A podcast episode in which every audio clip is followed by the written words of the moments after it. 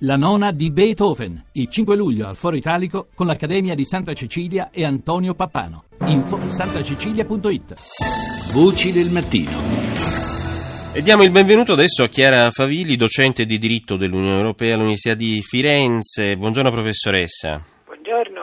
Allora, eh, si è parlato molto dei disastri della Brexit, eh, un po' il principale argomento di analisi e dibattito sui media in questi giorni, alla luce anche della reazione dei mercati finanziari. C'è molta attenzione peraltro sul vertice trilaterale, definiamolo così, in programma questa sera a Berlino tra eh, la cancelliera tedesca Merkel, il presidente francese Hollande e il nostro premier Matteo Renzi, più il presidente dell'Unione Europea Donald Tusk. Ma al di là delle modalità con cui avverrà l'uscita della Gran Bretagna, si parla di un possibile veto del Parlamento scozzese, come anche proprio della Germania che vorrebbe temporeggiare. Eh, cerchiamo di valutare anche i vantaggi eh, della Brexit, insomma se ne parla, ma cerchiamo un po' di eh, metterli in qualche modo eh, a fuoco. Probabilmente con la Brexit si potrebbe anche eh, accentuare, per così dire, l'integrazione politica tra i paesi dell'Unione. Finora la Gran Bretagna dal 73 si è sempre opposta ferocemente a qualsiasi tentativo in questo senso, professoressa.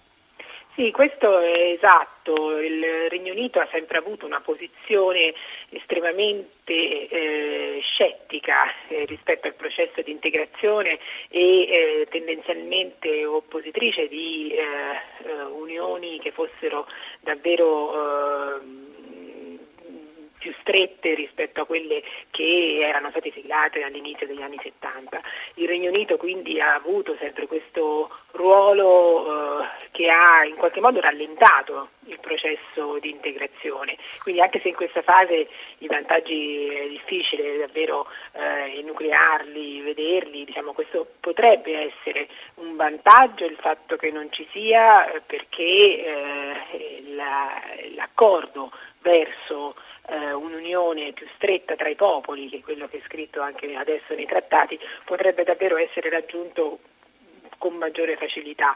Eh, d'altra parte potrebbe anche dare la spinta agli attuali eh, Paesi membri per eh, effettuare quelle riforme che sono necessarie sia nella governance dell'Unione, quindi riforma delle istituzioni che eh, dimostrano tutta la loro debolezza, eh, e dall'altra una riforma anche delle politiche mhm. dell'Unione Europea, cose appunto en- entrambi aspetti che eh, con il Regno Unito sarebbe stato sicuramente più difficile. Certo è un'Europa oggettivamente più piccola e in questa fase è un'Europa eh, in grande affanno, mm-hmm. però questo potrebbe essere, forse questi due aspetti sono probabilmente quelli più, più dei quali si potrebbe scorgere qualche aspetto positivo diciamo, in questa fase sì. così complicata. Comunque insomma, è chiaro che l'Europa uh, o si rifonda o um, insomma, implode.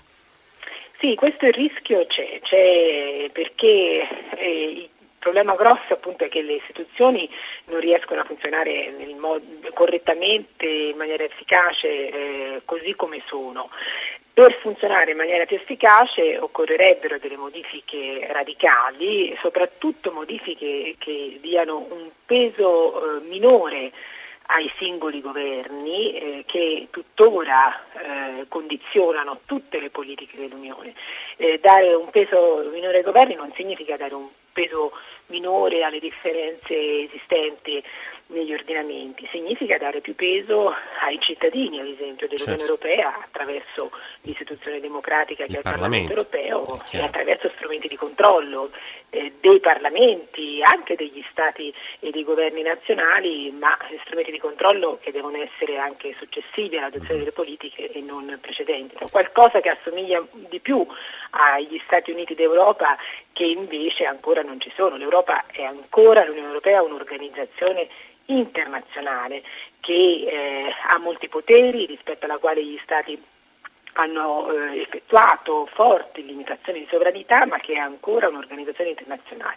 Mm. Si vede e si verifica in tutti i frangenti che questa, questo tipo di eh, organizzazione ancora non, non, non, non funziona. Insomma, senta, eh, professoressa, lei è un'esperta anche di immigrazione. La Gran Bretagna era già fuori da Schengen, ma ora chi deve temere di più dalla Brexit? Forse gli studenti che in questi anni hanno eletto Londra come meta privilegiata per gli studi, l'Erasmus in primis, o i lavoratori comunitari che, eh, già presenti a Londra e dintorni, oppure la Premier League, insomma il calcio, che si parla di una Premier League da ridisegnare.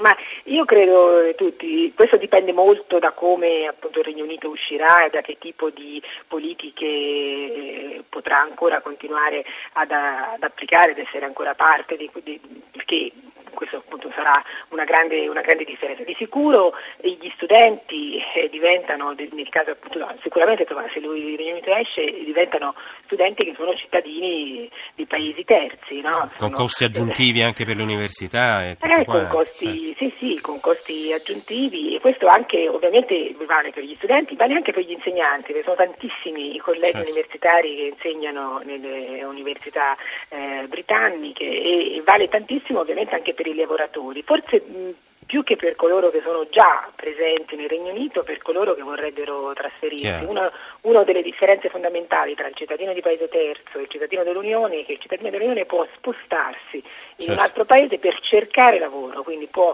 eh, recarsi in un altro paese e lì eh, vedere appunto di trovare un lavoro, un'occupazione senza certo. avere eh, la, la, necessità di avere un contratto. Invece questo non potrà più accadere. Grazie, grazie a Chiara Favà, alla professoressa Chiara Favilli per il suo contributo.